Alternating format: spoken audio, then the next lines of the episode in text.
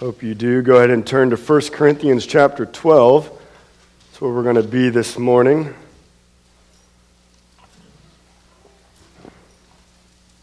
You can feel free to pray for my voice throughout this message. Also, I didn't let you know, my parents are in town. With my mom and dad. My mom and dad are here, so feel free to embarrass me later. or feel free to talk to them and, and they'll embarrass me, so, so feel free to to do all of, all of that. Um, we're going to start a new series, and, and we're calling it Reality.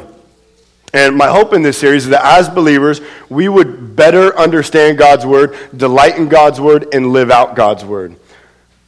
What I've come to understand is too often we read God's Word and then we walk away from it unchanged. We affirm certain truths with our words, but yet we deny those truths with our actions. For example, we'll read text where it says, Forgive as you have been forgiven. But then we will not pray that God will help us to be forgiving and we will continue to hold grudges.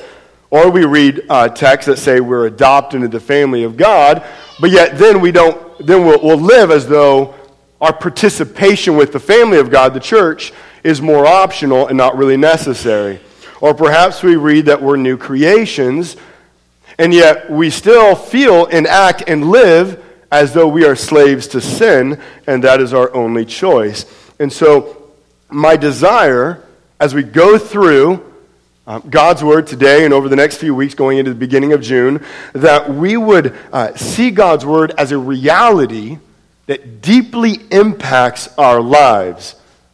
Because it's not to be, our, our lives are not to be shaped through, um, through TV, through music, through experiences, through culture. But if we look at what often happens, so often we take our experiences, we hold those up to the Bible, and we judge and we view the Bible through our lenses of our experiences. And we evaluate the truthfulness of the Bible based upon our experiences versus taking the Word of God and using that as our lens in order to look at our experiences and the world. And God's word is without error. It is sufficient. It is sufficient uh, with the Holy Spirit to help us grow into godliness. It, it comes with the absolute authority of God, meaning it has the last and final word, and it always reveals to us the will of God. So, what we have is a book that's like no other book. It's a book that's inspired by the Word of God. See, she's happy, or he's happy. Can't tell from here. But we need to understand that God's word is different than every other book. It has been given to us that we would have life, and above anything else, it reveals to us the one true triune God. So, once again, my desire as we go through the series called Reality is that we would, would begin living out the reality of God's word. So as we go through the message and, and, this week and the next few weeks, what I want you to pray is, is God, this is a truth that's presented in your word. Help me to live this out. And there's really three R's that I want us to remember. Just three R's. Um, read God's word, rejoice in God's word. I want us to rejoice, to delight in God's word. If we read Psalm 119, the longest psalm that there is, um, it's all dedicated to the Word of God, and constantly throughout the psalm, the psalmist is saying, I delight in your Word. It is like honey to my lips. I want to rejoice in God's Word, and let us respond to God's Word in obedient faith. So read, rejoice, respond. So, with that, today we're going to look at spiritual gifts. And we're going to dig into 1 Corinthians 12. And I love the book of 1 Corinthians. It's one of my favorite letters that Paul wrote because it's written to a very messy and divisive church. If you look at the church of Corinth, they struggle with sexual sin, with unity, with doctrine. I mean, they are far from perfect. I find that comforting because 2,000 years removed, like we're still the church and we're far from perfect and we're messy. And if, if you're here today and you're visiting and if you're, or if you're a member, let me just remind you, we're not perfect. We're not perfect. Don't think that we're perfect. We try to do things well, but we mess things up a lot. I am not perfect. The elder's not perfect. The management team, uh, as a body, we are not perfect. So I hope that didn't pop your bubble today, but well, no, I, I, do. I hope it did if you thought that. So we are not perfect. And, and neither was the church in the first century. But we are a church that is forgiven by God, that is loved by God, that we love God, and we know that one day we will be perfected on the day that Christ returns, and that is our hope. One of the divisive issues in Corinthians was spiritual gifts. And so let me just kind of kind of recap what this looks like. In 1 Corinthians, you basically have two groups um, on spiritual gifts. You have group one, which we'll call the inner circle, and they were the tongue speaking group. And they believed that because they had the gift of tongues, it proved that they were a believer or a more advanced believer. So it's something like that. They either believed they are the only believers within the church or the more elite group. So it's the inner circle. And then you have group two, which we'll call the outer circle, and they're the ones who don't speak in tongues. So group one looks down upon them because they don't speak in tongues, and group two um, is jealous and bitter towards group one and they have inferiority towards them. So you have superior group, inferior group. Um, there is bitterness, there is anger, there is no unity, and division is growing rampant in the church. So that's that's kind of how they're coming here. And so Paul, so the, the, Corinthian church has asked Paul many questions. And so in chapter 7, verse 1, Paul begins to write, so let me begin to address the, the, the many questions that you have brought up. So starting in chapter 7, he just starts walking through topic after topic after topic. And we get to chapter 12. From chapter 12, 13, and 14, he addresses spiritual gifts. So that's where we're at. I'm going to ask that you will stand as we read 1 Corinthians 12. We're going to read the whole chapter. We're not necessarily going to go over the entire chapter, um, but we're going to read the whole chapter. And for us, we stand in the reading of God's word because we do believe it is the inspired word of God. So we do that as a way of respect and love for God. Um, this is a long chapter. This is not an endurance test, so feel free to sit down. It's not a marathon. If you get tired, take a seat. So feel free to do that, and I'm going to hope I can read this whole thing at once. Beginning in verse 1. Now, concerning spiritual gifts, brothers, I do not want you to be uninformed. You know that when you were pagans, you were led astray to mute idols, however, you were led. Therefore, I want you to understand that no one speaking in the Spirit of God ever said, Jesus is accursed. And no one can say, Jesus is Lord, except in the Holy Spirit. Now, there are a variety of gifts, but the same Spirit, and there are varieties of service, but the same Lord, and there are varieties of activities, but it is the same God who empowers them all in everyone. To each is given the manifestation of the Spirit for the common good. For to one is given uh, through the Spirit the utterance of wisdom, and to another the utterance of knowledge according to the same Spirit. To another faith by the same Spirit, to another gifts of healing by the one Spirit. To another the working of miracles, to another prophecy, to another the ability to distinguish between spirits, to another various kinds of tongues, to another the interpretation of tongues. And these are empowered by one and the same Spirit, who apportions to each one individually as he wills. For just as the body is one and has many members, and all the members of the body, though many, are one body, so it is with Christ. For in one spirit we were all baptized into one body, Jews or Greeks, slaves or free, and all were made to drink of one spirit. For the body does not consist of one member, but of many. If the foot should say, Because I am not a hand, I do not belong to the body, that would not make it any less a part of the body. And if the ear should say, Because I am not an eye, I do not belong to the body, that would not make it any less part of a body. If the whole body were an eye, where would the sense of hearing? If the whole body were an ear, where would be the sense of smell? But as it is, God arranged the members of the body, each one of them, as He chose. If all were a single member, where would the body be? As it is, there are many parts, yet one body. The eye cannot say to the hand, I have no need of you, nor again the head to the feet, I have no need of you. On the contrary, the parts of the body that seem to be weaker are indispensable. And on those parts of the body that we think less honorable, we bestow the greater honor. And our unpresentable parts are treated with greater modesty, which our more presentable parts do not require. But God has so composed the body, giving greater honor to the body to the part that lacked it that there may be no division in the body, but that the members may have the same care for one another. If one member suffers, all suffer together. If one member is honored, all rejoice together. Now you are the body of Christ and individually members of it. And God has appointed in the church first apostles, second prophets, third teachers, then miracles, then gifts of healing, helping, administrating, and various kinds of tongues. Are all apostles? Are all prophets? Are all teachers? Do all work miracles? Do all possess gifts of healing? Do all speak with tongues? Do all interpret? but earnestly desire the higher gifts, and I will show you still a more excellent way. Let's pray. Our Father, we come to you now. God, this is your word written to the church.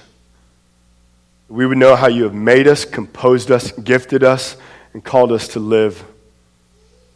I pray for your spirit right now to be with us, to give us wisdom, to give us understanding, to open our eyes to the truth of your word.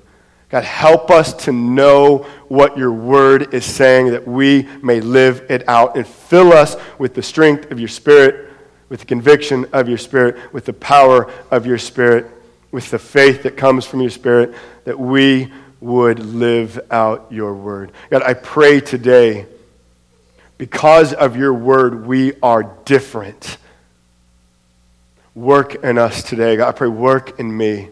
Make me more into your image. Help us as a, as a church, as your body, to be made more into your image.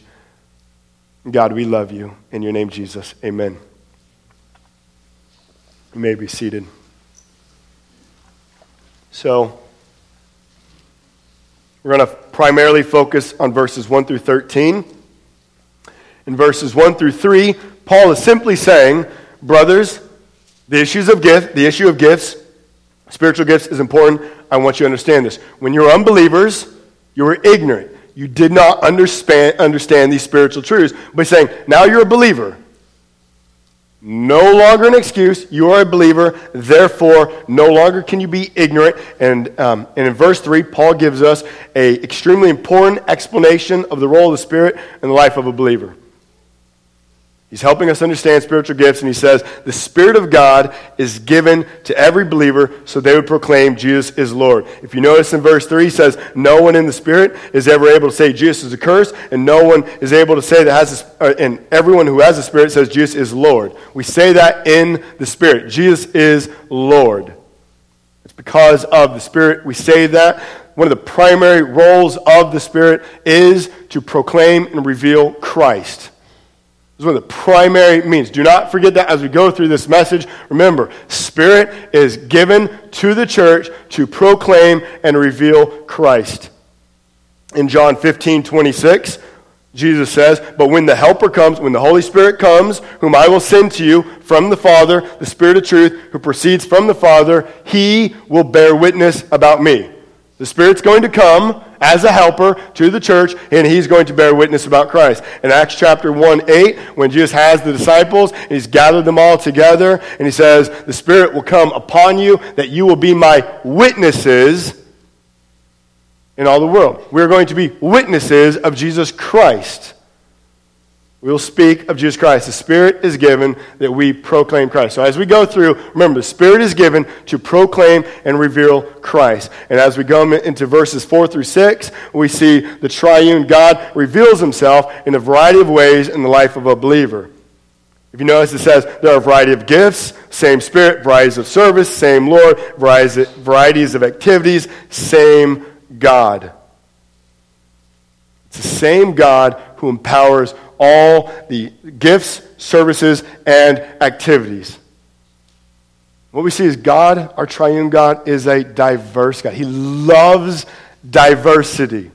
And He loves gifting individuals, believers, in diverse ways.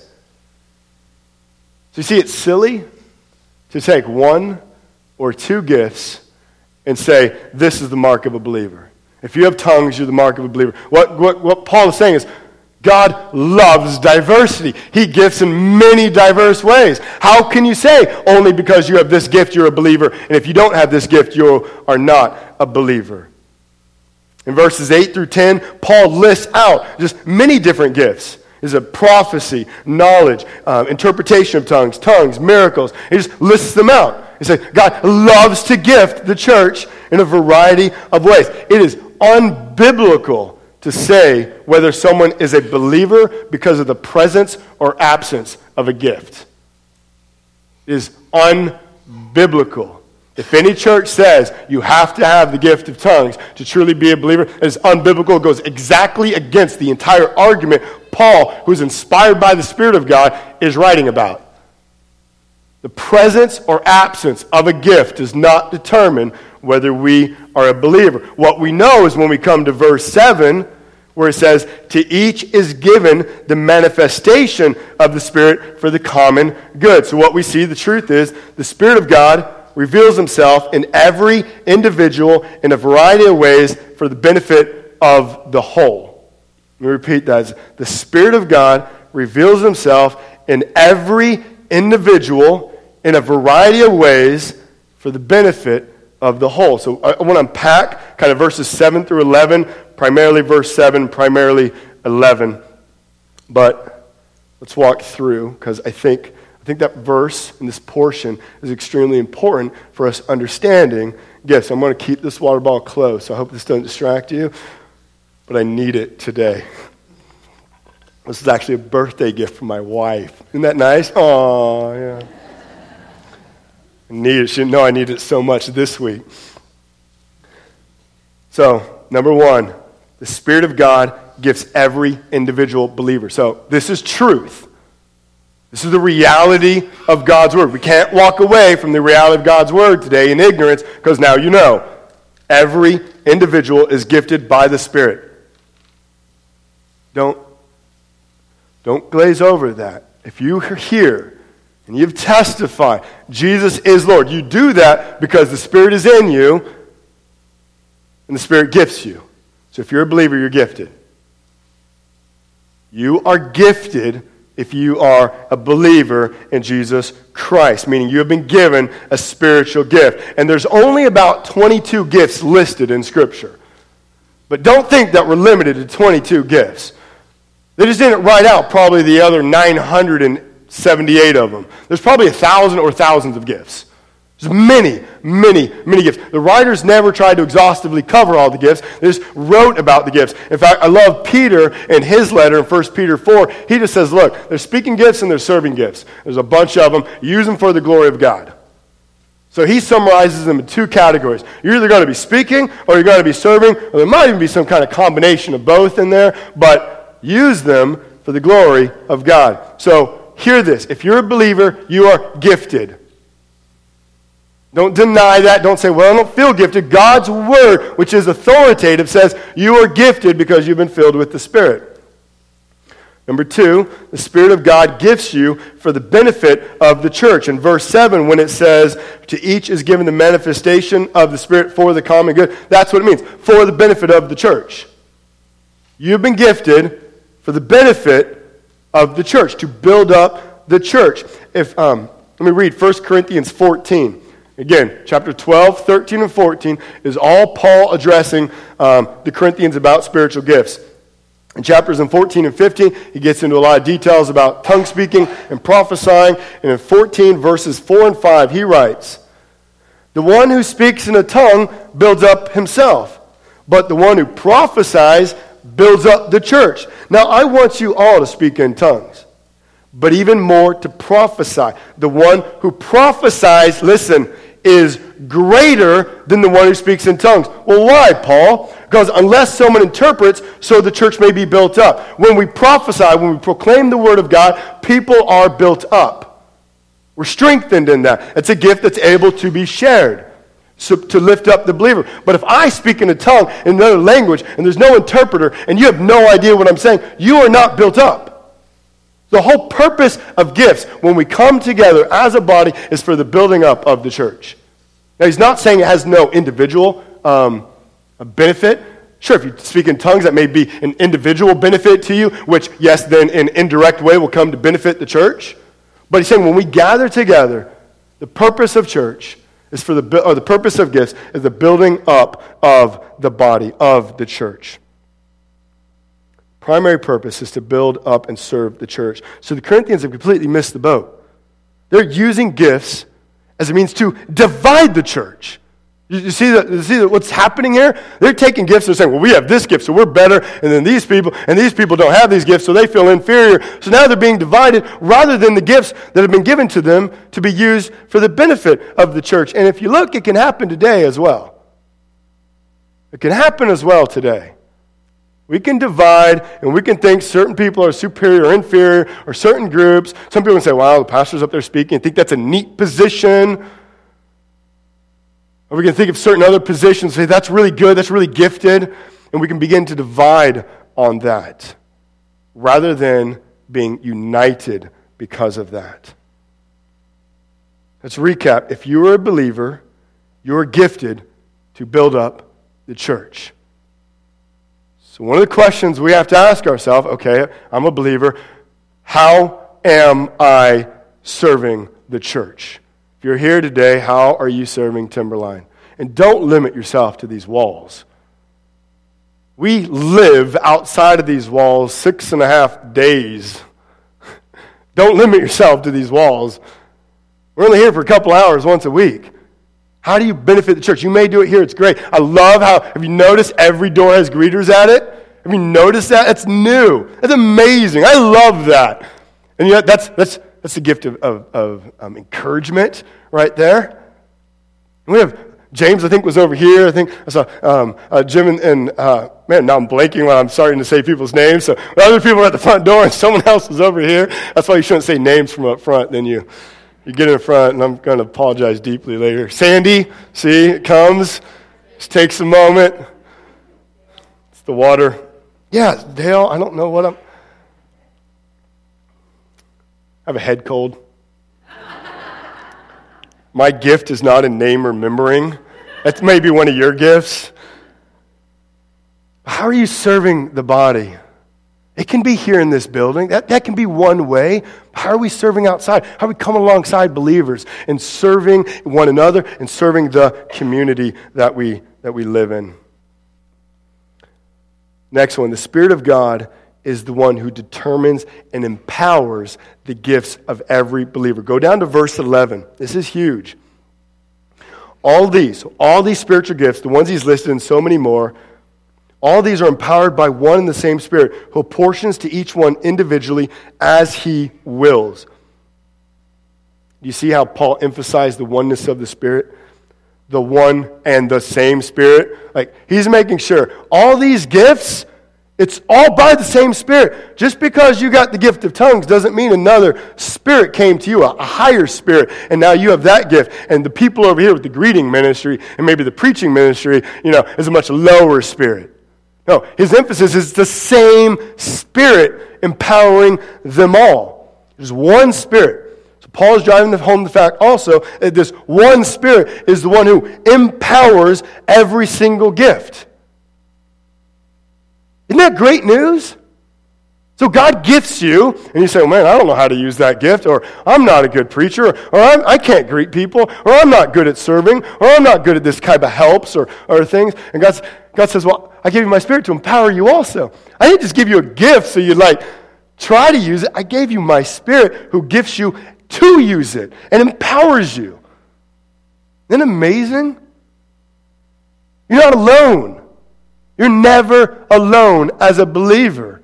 His Spirit is a person who dwells inside of you and empowers the gifts that He has given you. And today we're not really going over all the types of gifts. We're not trying to get into the, the nitty gritty details of gifts. We're staying more on the broad picture. But no, whatever gifts you have, you're empowered by it. And you might not know that you're gifted right now in certain areas. That's a great way to pray. Great way to pray. Spirit, how have you gifted me? Begin revealing to me. How am I gifted? Because I know you've been given to me also, Spirit, that, that you would empower these gifts that you've given me. So know that you are empowered by the Spirit and your gifts are divinely determined by the Spirit. Don't miss that. He doesn't only empower you, but look at the end of verse 11 as He wills. You want to know why you have the gifts that you do? As He wills. You have the gifts that the Spirit said, I want you to have. And I gifted you in these variety of ways. And you're strong in these areas, weaker in these areas. And this other person strong in these areas, weaker in these areas. And, and, and, we're led to believe that even at the end of chapter 12, remember he says, pursue other gifts, pursue our gifts. We might not be limited to the gifts we have right now. Potentially, we may be able to gain more gifts. But what he's saying is that they're given to us by God. Why is the Corinthians boasting about tongue speaking? It was given to them. Why are they boasting as if they're better than group two, the outer circle who doesn't speak in tongues, when it was a gift? In 1 Corinthians chapter 4, 7, earlier in the letter, this is what Paul writes. What do you have that you do not receive? If then you received it, why do you boast as if you didn't receive it? We boast in things we earn, we achieve. We can't really boast in what's just freely, graciously, lavishly given to us. Because spiritual gifts are an act of grace, it eliminates the boasting in them. Don't go around, oh, I have the gift of preaching. I am so amazing. No, it, it's a gift. Oh, I have the gift of serving. Wow, it's so amazing. It's a gift. And let's, let's love that God has given them. But they're not a means of boasting in ourselves, but merely a means of boasting in Christ and what He has given us, making much of Him. It would be foolish to me, for me to be able to preach or to boast in preaching. It'd be foolish as Mike was up here, or as Jessica has been up here, leading music, or as Steph at times, or, or Rachel who's leading, or, or, um, or here on the drums. I'm blanking on John on drums. It's terrible. say, wow, look at our musical abilities. We are so amazing when they come from God as a gift. You can't boast in a gift. It's whole point. It's a gift. It's gracious. It's lavished upon you. The Corinthians have missed it. They're dividing and boasting in what is meant to unite and provide and promote humility. So do not think more highly of yourself because of what gift you have. Do not think more highly of yourself. The body does not, the church does not consist of one member, it consists of many. So that's, that's the message going out to group one, the inner circle, the tongue speaking. Do not boast in yourself. Do not boast in what you have. Of course, the message going out to group two, the outer circle, the one that feels more inferior, the, the group that does not speak in tongues, is you are not inferior. You are not inferior. There's no superior, inferior Christian. There is no sensational, non sensational gifts. Those are stupid words used to describe gifts because they're all empowered by the supernatural spirit. How dare we say one is greater than the other? How dare we be the ones to say, well, this is much more sensational? One's may be more outward than others. Let's not say more sensational. That undergirds superiority and inferiority right there. We simply have been gifted in a variety of ways by the one same Spirit who empowers them all as He wills. So the message to group one, who thinks they have the tongue, who speaks in tongues, is you are not superior. Do not boast in what you have as a gift from God. To group two, who doesn't speak in tongues, oh, you are very much loved by God too. You are not inferior. You are very much loved and have been gifted by the same Spirit as He wills. So let's be careful that we don't complain about the gifts we have or don't have. Have you ever done that? Have you ever said, man, I really wish I had that gift? And, and you don't say it more like, it would be fun to have that gift. I really wish I could have that gift so I could better serve the body also. But it's, I'm jealous because they have that gift and I want that gift. Or maybe it's, I know God has given me this gift, I really don't want to use it. I don't like it at all. I don't want to use these gifts. Let us be very careful that we don't do that. For when we complain about the gifts that we have, we're complaining about the sovereign will of God. He's the one who's given them according to his will. If we're saying, I should have had that gift, I really want that gift, I'm jealous I don't have that gift, in fact, I'm a little bit bitter towards it, I'm complaining about the goodness of God. I'm saying, God, you're not that good. Maybe you messed up on gift, distribution day. You were supposed to give me this gift. I didn't get that gift. I wanted that gift. Who's to fault? You're the one who gives them. You see how automatically we can begin to blame God and question his goodness, question his sovereignty? And we can desire other gifts. We can desire, if we desire them for the benefit of the body. And if we notice that there's an area we're lacking in the church, we might want to pray, God, either bring in people that are gifted in that area or raise up people to be gifted in that area for the benefit of the church. But so often we, we can complain about the gifts we have, and in doing so, we're complaining about God. We're saying He is not good enough. Now, for me, I've often desired that I would have a better singing voice. If, if you have been near me when I sing, it's usually a little off key and maybe perhaps sound like a car with a loose belt. If you know what that is, you know it, it's not good. In fact, I have a car with a loose belt right now, so I'm regularly humbled by the fact when I'm in a parking lot and it starts squealing and I just kind of duck down and drive away. I, I would love the gift of singing. I would love to have a good voice, to be able to, to be with the church and be able to praise God with a good voice. I would love that. Um, God, in His divine will, has chosen not to give me that. Now, I have asked for that.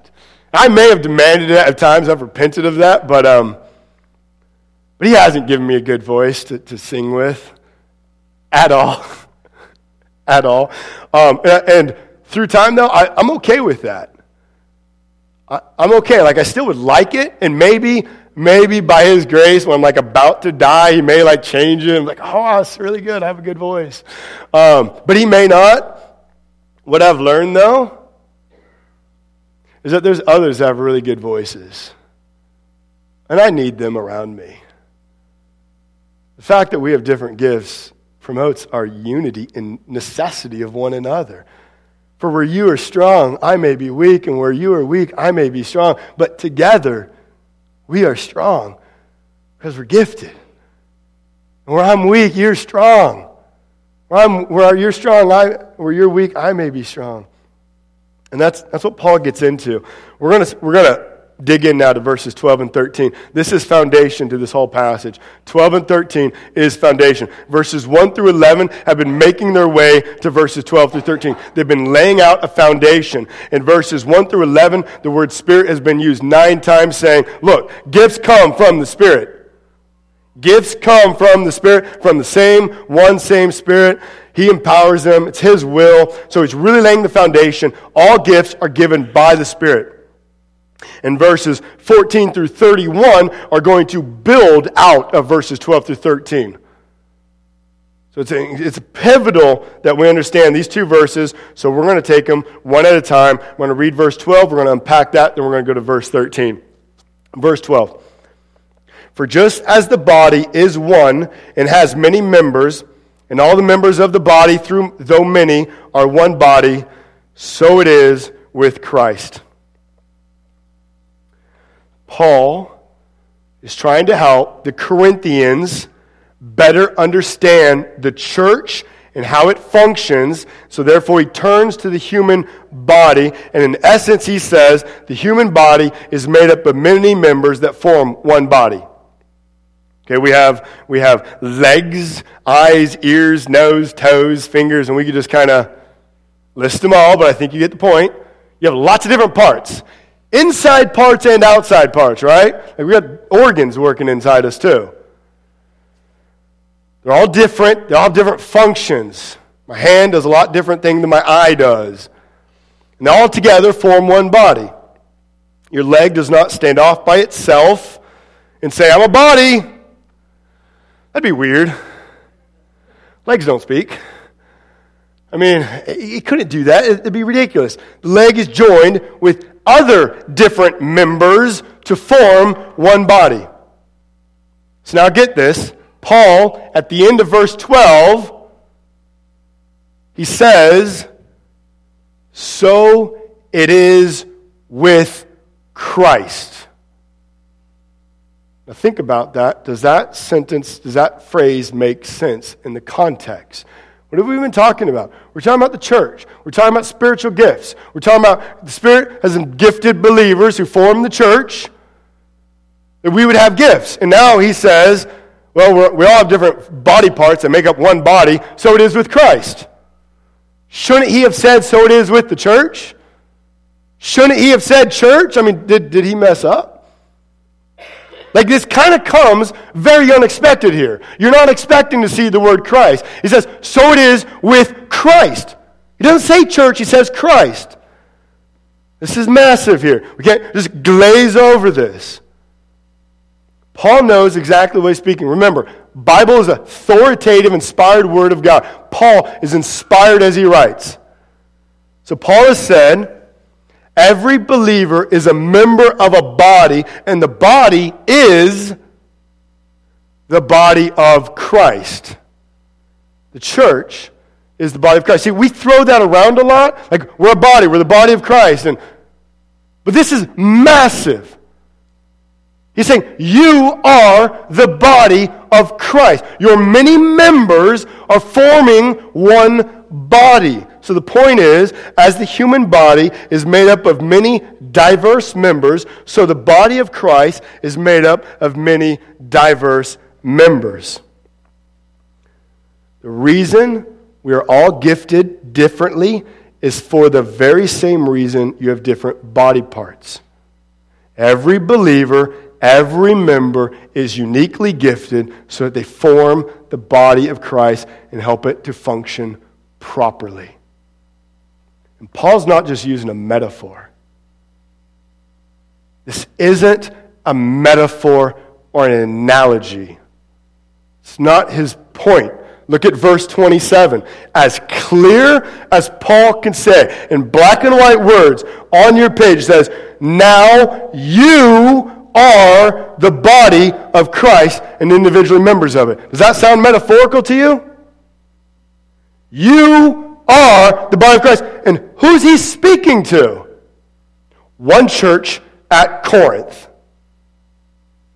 So, so digest that, think that through. The church at Corinth is the body of Christ which means the church at Ephesus is the body of Christ. The church at Smyrna is the body of Christ. The church at Timberline is the body of Christ. That's huge. We are the body of Christ. We are a local, the local gathering of believers is the local body of Christ. The church is the tangible body of Christ in this world. It's we reflect Christ in how we live, how we function together in a large setting like this, and how we function together as we go off and, and maybe we, we're with each other in groups or pairs or even individually. We represent Christ because we are his body. Let's not get into silly conversations thinking, well, does that mean there's hundreds and thousands of bodies of Christ all around the world, and what does that mean? It's not the point.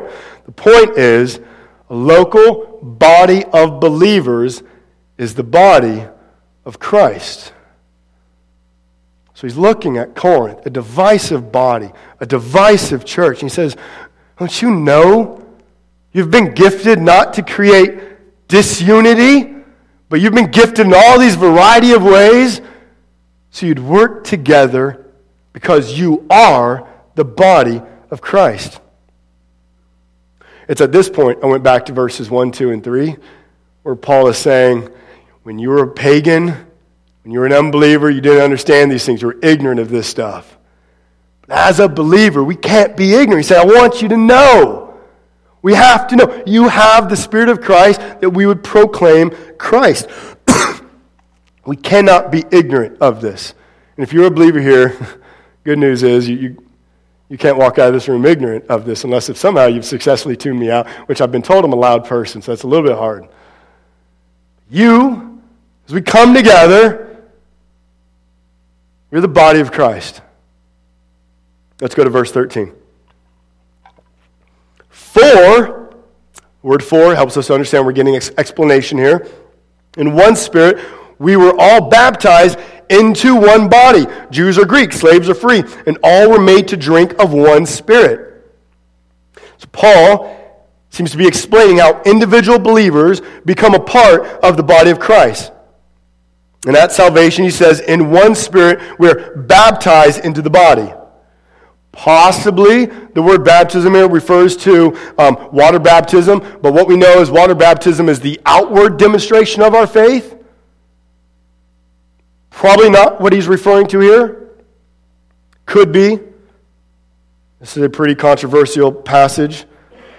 But what it seems is that Paul is saying is that upon salvation, through the one Spirit, we're baptized into the body of Christ.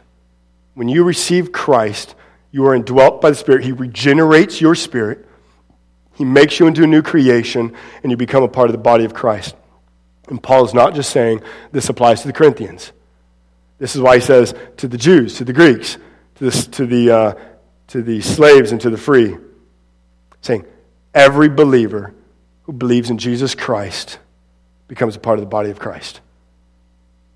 Every believer, not just Jews, not just Greeks, not just slaves, not just free, not white, not black, not Chinese. I mean, not pick your color, your ethnicity. Everyone, by believing in the body, by believing in Jesus Christ, is, is through the Spirit baptized into the one body of Christ. And then in verses 14 through 31, Paul is not going to use the word spirit once. He'll use the word body 15 times to drive home to this Corinthian church.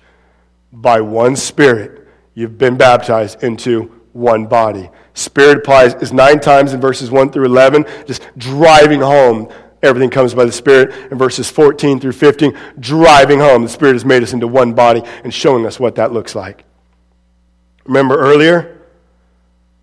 Primary role of the Spirit is what? To proclaim and reveal Jesus Christ. How does he do that? He brings every single believer into the body of Christ that we would what? Reflect Christ in all we do. See the massive way the Spirit does that? This isn't a small way that He proclaims Christ reveals Christ. He's gifted us all so we work together for the building up of the body to reflect Christ, to proclaim Christ in all that we do. So, what I want to do is, I want to walk through implications of this. And we, we could come up with a list of implications. I had a much large, larger list, try to condense, try to summarize. Um, one day we'll come back and we'll preach through this passage again, and we'll do it more and we'll do it slower. Um, so, we have four implications. And um, I just want to remind us as we read let us then rejoice. Let's rejoice. God has made us into the body of Christ. Let's think how do we respond to this? In faith. In faith, how do we respond? So, implication number one you have, you have been saved by grace to be a part of the body of Christ. I know it sounds redundant, but we can't miss it. I don't want you walking away from here not just getting this driven home. You have been saved by grace to be a part of the body of Christ. I hope you see how Christianity flies in the face of deism. Like, deism is the belief that God created the world like a clock. He wound it up, he set it aside, and he walked away. And it just runs, and he has nothing to do with it. That's deism. Is that what this sounds like? Is that what chapter 12 sounds like? Rather, what we have is a God who made the world, sin enters the world, he sends his son into the world, that by dying on a cross, everyone who believes in him is given the Spirit of God to be made into the body of Christ. Does that sound like deism? I mean, God is intimately connected with his creation, and he loves his children. He loves you. He lavishes grace upon grace upon grace upon grace on you. And I love Ephesians 2 7, where it says, In Christ, God forever, into all eternity, will continue to lavish grace upon you. Never, ever does he stop. Amen, indeed, Roger. Amen. That's good news. He's intimately involved in creation, and he intimately loves the church. It's his body. It's his body. He loves the church. No. You are loved by God. Loved so much. He gives you his spirit, gifts you, empowers you, and makes you into the body of Christ that you reveal Christ. He has entrusted the church with how he looks here on earth. You get that with the tangible body of Christ. Oh, he loves us. Be blown away by the love of Christ there. Just soak it in. Implication number two you're gifted to help the body of Christ function and look beautiful. You're gifted to help the body function. Do not think because you're an eye or your mouth or a hand, you're not part of the body. That's what he talks about. Every diverse member is needed in order for the body to function. Just look at your own body. What part do you want to do away with? Which one? I don't think any of us want to like start severing limbs. We like all of our body parts. Some we want to look a little different maybe at times. We like them all. Christ has made every member to be in his body that his body would function correctly. Think about it. If we were all a bunch of eyes, we would be gross looking. you think about it? Like imagine if that's how we phrase it. And Paul says, you know, and then as, as the body, uh, as the church is like a giant eye, and you're just this bunch of eyes all glued together. I don't even know. That's just disgusting. We're not some like giant cyclops looking creature or some, I don't even know. We all have different parts, whether it's knuckles and toes, knees and elbows, necks and love handles, whatever. I don't know if we can say the body of Christ is love handles. That might be sacrilegious. Might have to take that out. Um, but it's so we function. So we function. Everyone is gifted, therefore, everyone is needed. What part do you want just to stop working on your body? You know when it does, don't you? Aches and pains. That's what happens in the church. Also, we're missing something. There's aches and pains. We need everyone to be involved that we function and that we appear beautiful. Because it's as the body works together in love and humility, we we reveal Christ. We need all of us working together. That we beautifully represent Christ here on this earth. Implication number three we are uniquely gifted in order for there to be unity and love within the body. Look at verses 24 through 25. But God has so composed the body giving greater honor to the part that lacked it, that there, be, that there may be no division in the body, that the members may have the same care for one another. You see what happened? God composed the body differently, not so there'd be divert, not so there'd be disunity, but that there would be unity. And that there would be great care and love given to each other. It's because we are diverse we're able to be united. Our diversity points to the fact that we need one another. Legs do not operate by themselves. Arms do not accomplish anything if they're amputated and thrown over there in the corner. That's just gross and disgusting. We need to be working together. There's this necessity here. Our diversity is why we have unity. And it's God. God is the one who has composed us. He's the one who has done it, and He's done this so it promotes love for one another. Notice it says when one of our members suffer, what happens? We what? We all suffer. When one rejoices, what? We all we all rejoice. If if I was to take a hammer, I was nailing a piece of wood, and I hit my finger, I may say, ouch, my finger, but would it not be just as true to say, ouch, my body? Would it not be the exact same thing? For my whole body is surging in pain. It may be my, precisely my finger, but my whole body shares in that pain. And when I get a foot massage, which is so rare, trust me, my whole body rejoices. it's just like, oh, it's amazing. This week, I know, I know it, this week, just, just this week alone, meals were taken to people here at Timberline. Um, encouragement was given to people here at Timberline. I know prayers were given on behalf of people. It was functioning. Like people were using their gifts and meeting other needs in the body this week. That's amazing. We were, suffering with those who were suffering, coming alongside and encouraging, and those who were rejoicing, we were coming alongside and rejoicing. We do not need to be jealous of one another. My finger is not jealous when my nose smells apple pie. It's not. My finger's grabbed to grab the apple pie. we don't need to be jealous of one another. Rather, we rejoice. You're gifted differently, and I'm so happy you are, because if we all looked like me, we would be really messed up. We would. We need difference. We need the variety, all empowered by the same Spirit, that we have this unity and this love with one another. I'm so glad that we're different. I'm so glad that in this room we have you know, 80 or so people. We have 80 different sets of gifts.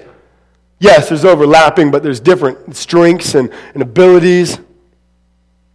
Let us celebrate the body of Christ. Let's not be jealous of it. Number four, because we are the body of Christ, empowered by the Holy Spirit, we're to reveal Christ to our community. See, a failure to understand what Paul is talking about, about spiritual gifts, is really a failure to understand how the church has been composed. Because this is far greater than only spiritual gifts we have been given the Spirit of God, gifted by God, so there'd be unity, there'd be love, there'd be the sharing of gifts, so we would reveal Christ to the community we are in. Just as he said to Corinth, You are the body of Christ. At Timberline, we are the body of Christ that Lacey is going to see. Yes, there's other, there's other churches too. I'm not saying that they're not and we're better than them, not saying that at all. We're, we're in 6628 Mullen Road Southeast, 98503. And in our area, we are the body of Christ. And later today, I'm going to have some people at my house, and we're going to be a, a smaller part of that body. And you might have people at your house, or you might get together on Wednesday night when Rich's group gets together. We get together and we're revealing Christ. When we go out into this community, we're revealing Christ. A failure to understand that I know many of you know churches have split before. Rarely do churches split because of good reasons. Rarely do they split for good reasons. Usually it's always because of sin and division. But we are given, and, and, and when that happens, the community around the church is who's affected. A lot of times we think it's only the church, only those inside these walls. Like news, news doesn't go outside these walls. The community watches. And when churches split many times over decades, the community sees the body of Christ divided and divided and divided and divided and don't think that doesn't affect them. See, if we're going to be a church in a community calling people to have faith in Christ, what does the community, what does the body of Christ look like that we're calling them to? In the book Everyday Church, which we went through, the author wrote Often unbelievers will first be attracted to to the community of believers before they're attracted to the community's message. Now, think about that. The community around us may first be attracted to the fact of the way this body operates and just love and humility. And they see when sin comes up, forgiveness and grace are lavished upon it. There's unity, and, and we're all different. We got military and non military, and all the weird, crazy dynamics that brings. Old and young. And they say, how do they work together? How do they love one another so well? The body of Christ is a powerful testimony and witness to this world. Timberline. We must understand this message. We are gifted by the Spirit of God to be joined to the body of the Son of God so the world would see Christ and God would be glorified. You don't need a spiritual gift test. Paul didn't send with his letter to Corinth a scantron with an 80 question test for them to decipher their spiritual gifts. Now, I'm not saying those things are terrible, but I think sometimes we think that's the only way we can know our gifts. You've been gifted by the Spirit. If you pray and ask the Spirit, He'll reveal it to you. Trust me, He will. That's a prayer He wants to answer. He wants you to be active in the body. So if you pray later today, God, I know you've gifted me by your Spirit that I would serve the body. How can I begin doing that? And then you begin walking obediently in faith. Don't just sit there. But then walk and, and look, where can I serve? Where are the needs? What can I do? God will show you. And, and let's say you, you choose the wrong one at first. Guess what? God's Spirit's good. He's going to help you know that. And He's going to use other believers too to come alongside you and, and to help shape and guide and direct. So often I think we, we, we totally forget that we're empowered by the Spirit. We so often forget that we have the Spirit in us, guiding us, directing us. We don't think He's actually going to do it. I'll just wait here until somebody comes and asks me to serve. I'll just wait. I'm being obedient. No, it's not obedient. We're to go and serve, not wait to go and serve. You are gifted. Let us go find those ways. Let us experiment. Let us trust that the Spirit is going to direct us. You are gifted. Let us walk by faith, knowing that the Spirit is going to guide us. I want, I want to prove this to you right now that the Spirit does guide us. I want to prove this to you. You're going like, how's he going to prove this? I'm sure all you know Phil Stone. Uh, he's been uh, attending Timberline for almost 15 years. It's pretty neat, like 15 years here. Not a lot of people are at, at one local body for 15 years. He served here for at least six years. He began uh, with just in the youth group, then he began an intern, and then about two and a half years ago, he became the youth pastor here at Timberline. Phil, you, if you want, Jess, you guys want to, want to come up? So years ago, Phil has, uh, sure, I'm sure Ron will know it when they have. Um, Phil, knowing that he's been gifted by the Spirit, began using his gifts here at this local body. He's volunteered with the youth group. He's interned. He became the youth pastor. And the whole time, using his gifts, refining his gifts, being directed by the Spirit, where he should serve, how he should serve, uh, that he would build, encourage, and help form this body. It's amazing. God has used him as he used others to help build and form the body, and he's done that in a great way through Phil.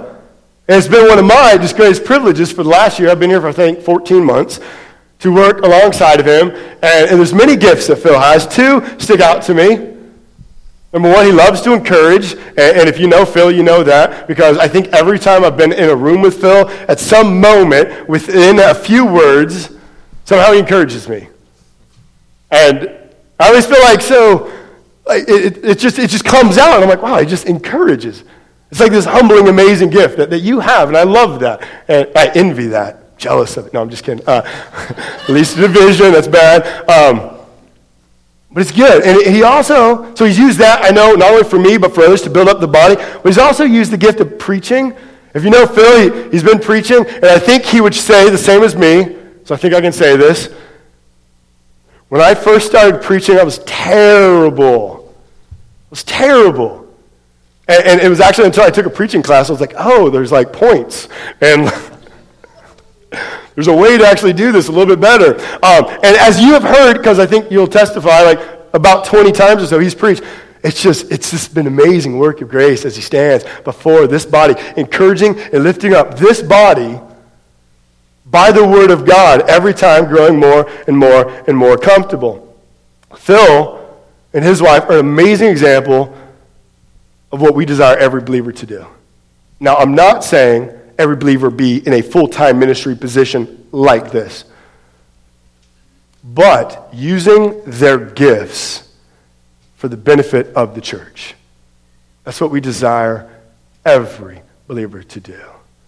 And my desire is to come alongside you, and I know the elders want to come alongside you. We want to keep raising up more and more leaders to come alongside, help people understand their gifts and to use their gifts here. Um, but there also comes a time when sometimes we realize certain people have been gifted in amazing and extraordinary ways, and they're called to be sent out. And what we see, we see that in the book of Acts. We see that the, the gospel spreads throughout the world, as, as they describe it, as continually. Disciples are being made, sent out from local churches to go where either there is no church or to go and strengthen another body.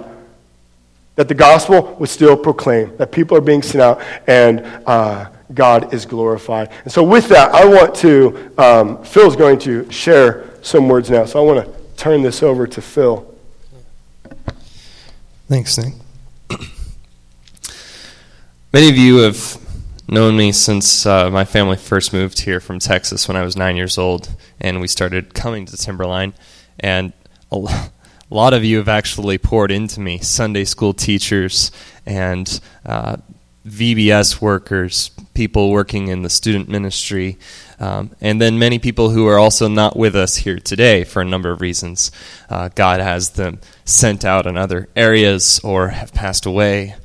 Um, but one reason or another, I just want to thank you first and foremost. all of you because that um, I, I would not be encouraged to have gotten into the ministry that God has placed me in had it not been for your pouring into me over those years. And, I, and I'm especially thankful for my parents and family um, and their guidance for me, raising me up in a Christian home and showing me Jesus um, with skin on.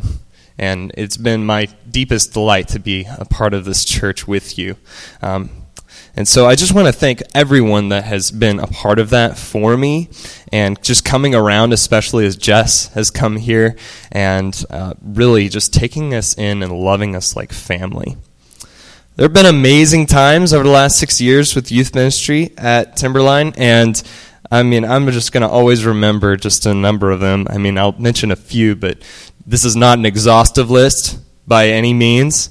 Um, right off the bat, I'm just going to especially cherish the times at man camp, out with the group of guys and just getting to see what they're like for a portion of time longer than, than just and a couple hours here, a couple hours there, and, and really pour into, you know, what does the Bible show us that godly men are?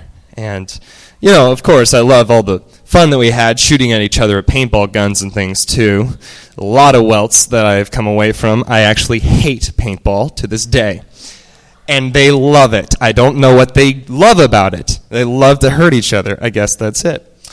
But uh, I will always treasure the moments that have been there the night hikes, just getting to go be in God's creation at a very different time, whenever you see the world in a different manner um, seeing creation like that and being able to just reflect on those things with guys and then go to the scriptures from that. It's amazing to me.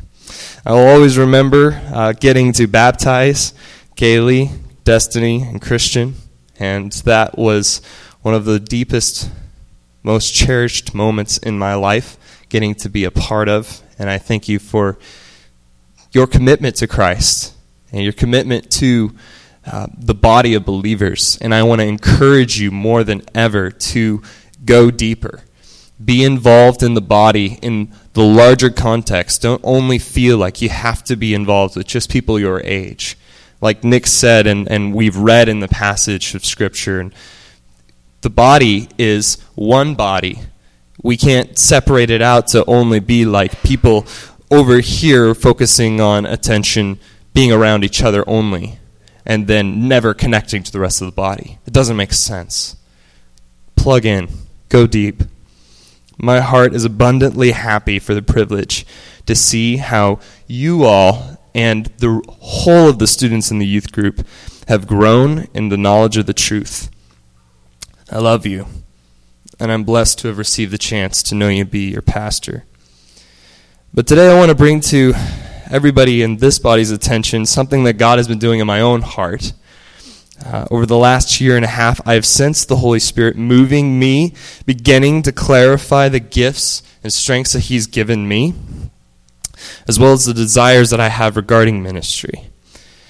And God has shown me that as people learn and grow, their desires and passions tend to grow and change with them.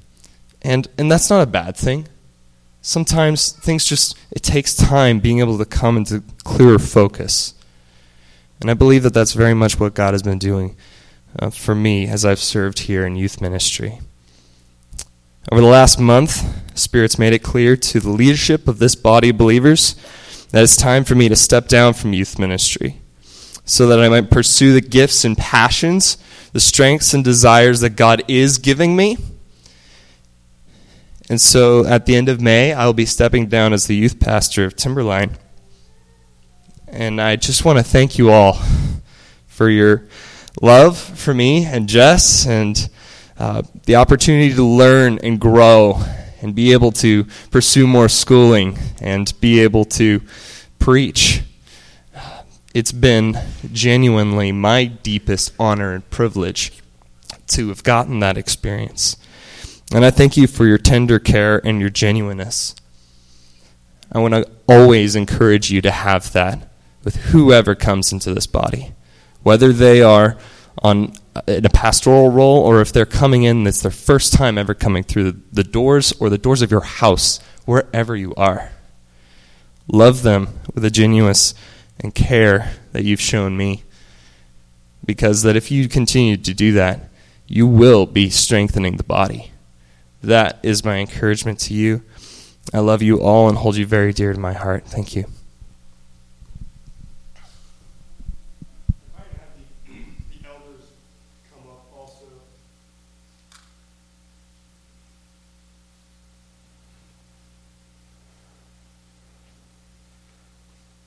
We wanted to take a few moments and let each, which one do you use?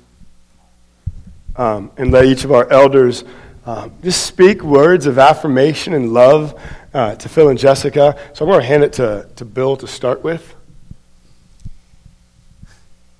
Always the encourager, that is Phil. I'm telling you. Um, you know, this is a it's it's a difficult time because Phil's family. Uh, I, have known Phil for a very long time, and uh, um, and the fact that uh, I was in the, the youth room for a while and he still stuck with ministry is, is really a testament to him because I'm not that smart. and um, uh, but I, I, just I come up here, just walking up here, I'm just flooded with so many memories, and um, and it's it's just neat to see you grow. It is so uh, amazing to see this uh, everything that's transpiring and taking place, and uh, and just how we can come alongside you. Um, I, I, can only hope that uh, we can continue to be uh, uh, mentors in, in some way. But you know, I feel like you just you've grown up right before us, and uh, you're not just the young boy that's in inside that room, but you're a man, you're a husband, you're going to be a father, um, and you're a peer, and so that's huge. And so I just I, I, look forward to opportunities just to just to continue to grow with you, my brother and my sister. Um, and so any anything that we can if you really have a question of me, I encourage you to ask Rich because he's the smart one. um, but uh, I just I'm always here for you.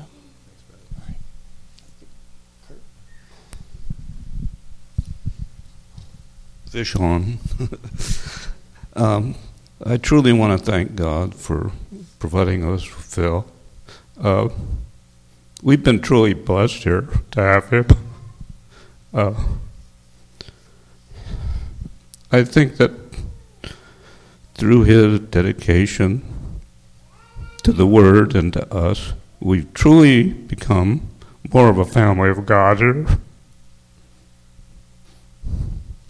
And in return, Phil has matured and become more godly. And I believe that God, through the Holy Spirit, is always pushing the envelope for us to do things that we couldn't do or wouldn't do. So, as someone once said, nothing is constant but God and change. So we have to follow what He wants us to do. And I pray to God for that.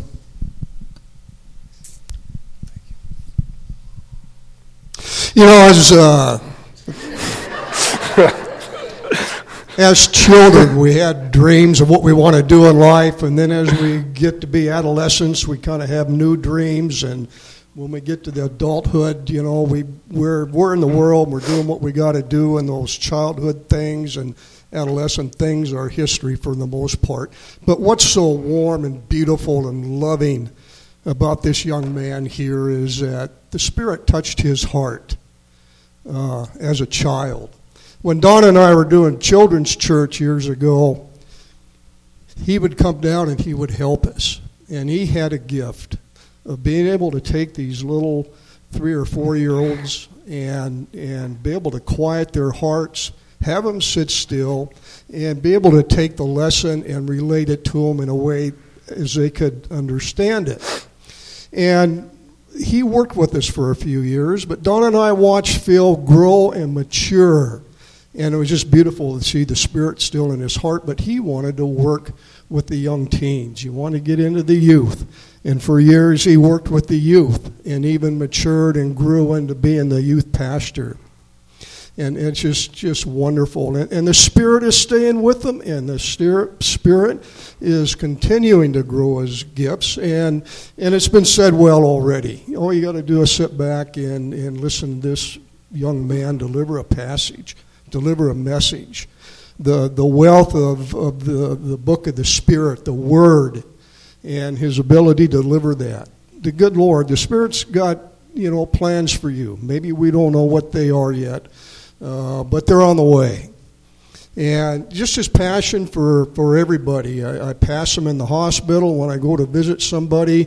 I don't know, did you get out to Black Lake? and lead. He, he led a breakout session at the men's retreat out at Black Lake this weekend. So this man is all over the place doing the Lord's work.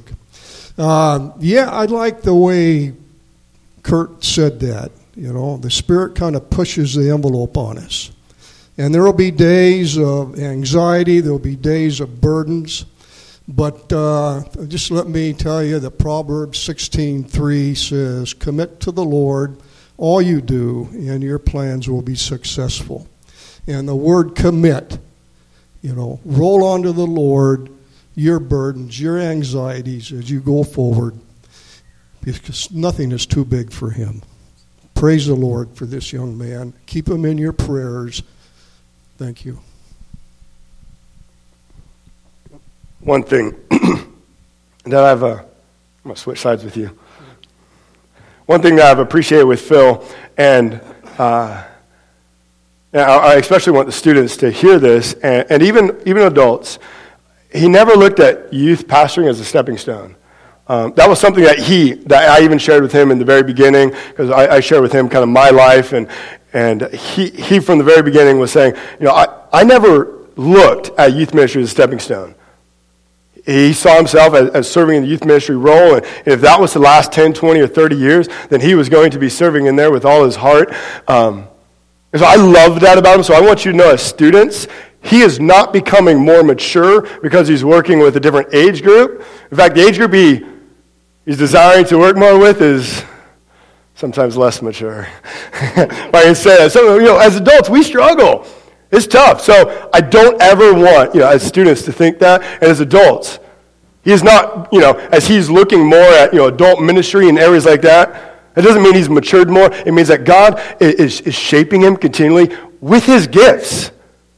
And that's the beautiful thing, is that God has gifted him, empowering him to use his gifts. And that's, that's what I'm excited about because I'm excited about how God's going to use you and how he's going to guide and what even the path looks like as it begins to go forward. Um, so we wanted to uh, give a gift. Let's have a box. It's a brown box. Um, but we gave uh, the entire New Testament commentary series of uh, the Expositor's Bible commentary. So we wanted you to have that. Um, Phil doesn't have um, he's got a lot of books, but um, doesn't have much of a, a, library that he's been establishing himself, and not many commentaries that he's chosen. Uh, a lot of ones have been given to him, and so I'll just leave it at that. They've been given to him. But uh, uh we desire, as you continue to, um, to want to proclaim God's word, uh, and this is just a small token. We just want to be able to help provide resources. So this is um, not just, it's, it's not really, I mean, it's a token of our thanks, but it, it there's no way of saying how thankful we are, but it's also a token and a, um, a demonstration of uh, we want to walk with you this entire process. Uh, your family, and you're a brother in Christ and brother with everyone here. And as we leave, uh, and, and, there's going to be times in military, we, we, get that when they leave, that's, that's one thing. But other times believers leave, but when staff leaves, we want to make sure we're coming alongside always. It's never a, there's the door and good luck, but it's we're with you the entire time. And we're walking and we want to supply resources. We'll be in prayer for you, as I know the church will be. Because he's family. And we never become unfamily when we become family. And we become family in the family of God, that's an eternal family. I hope you get the idea. It's a lot of family.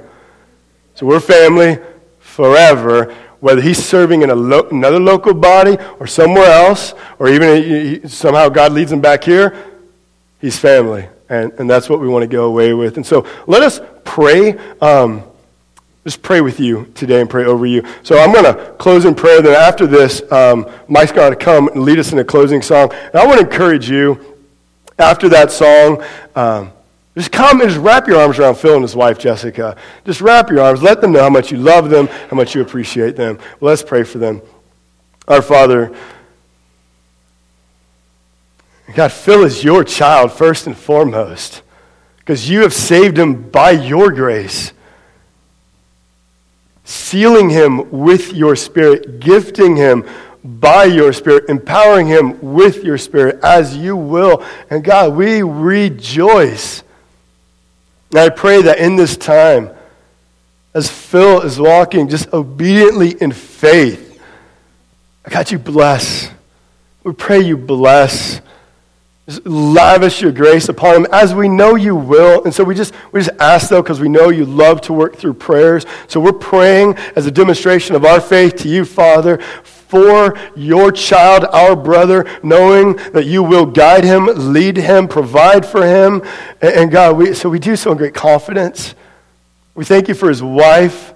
We thank you for the love that they share with one another. It's so amazing, uh, the, the love that this couple has. It's obvious a, a love that's been given from you.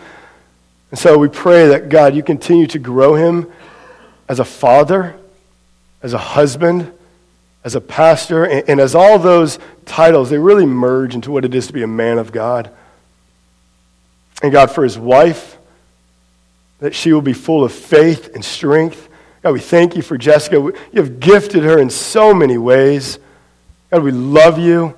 Um, we pray that you continue to encourage her and strengthen her. And God, we thank you and we celebrate the life that is in her and that, that will soon be, be outside and we'll all be able to see. We thank you for life. And God, we, we rejoice in who you are, knowing that you are sovereign, knowing that you have a wondrous plan. And we praise you as our Father. In Jesus' name, amen. Amen, man.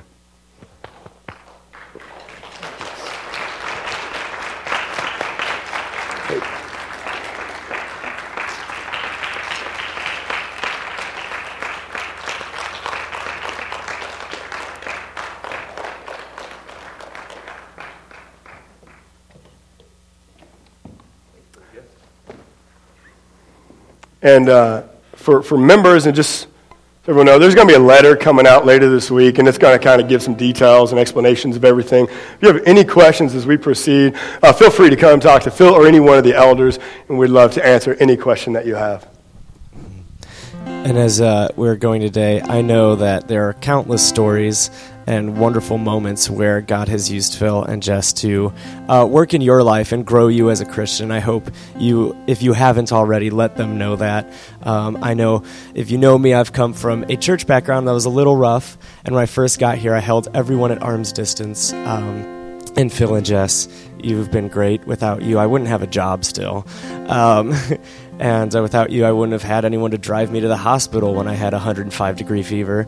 And God has worked in you guys, especially, to teach me that yes, the church does love people, and I shouldn't, I shouldn't let one bad experience ruin it for me. So you guys have been great. Um, and I know that wherever God leads you, whether it's still here or wherever else, um, I'll certainly miss you, but um, you will still be my brother, sister, and friends and uh, it'll be great. We're going to close in one song.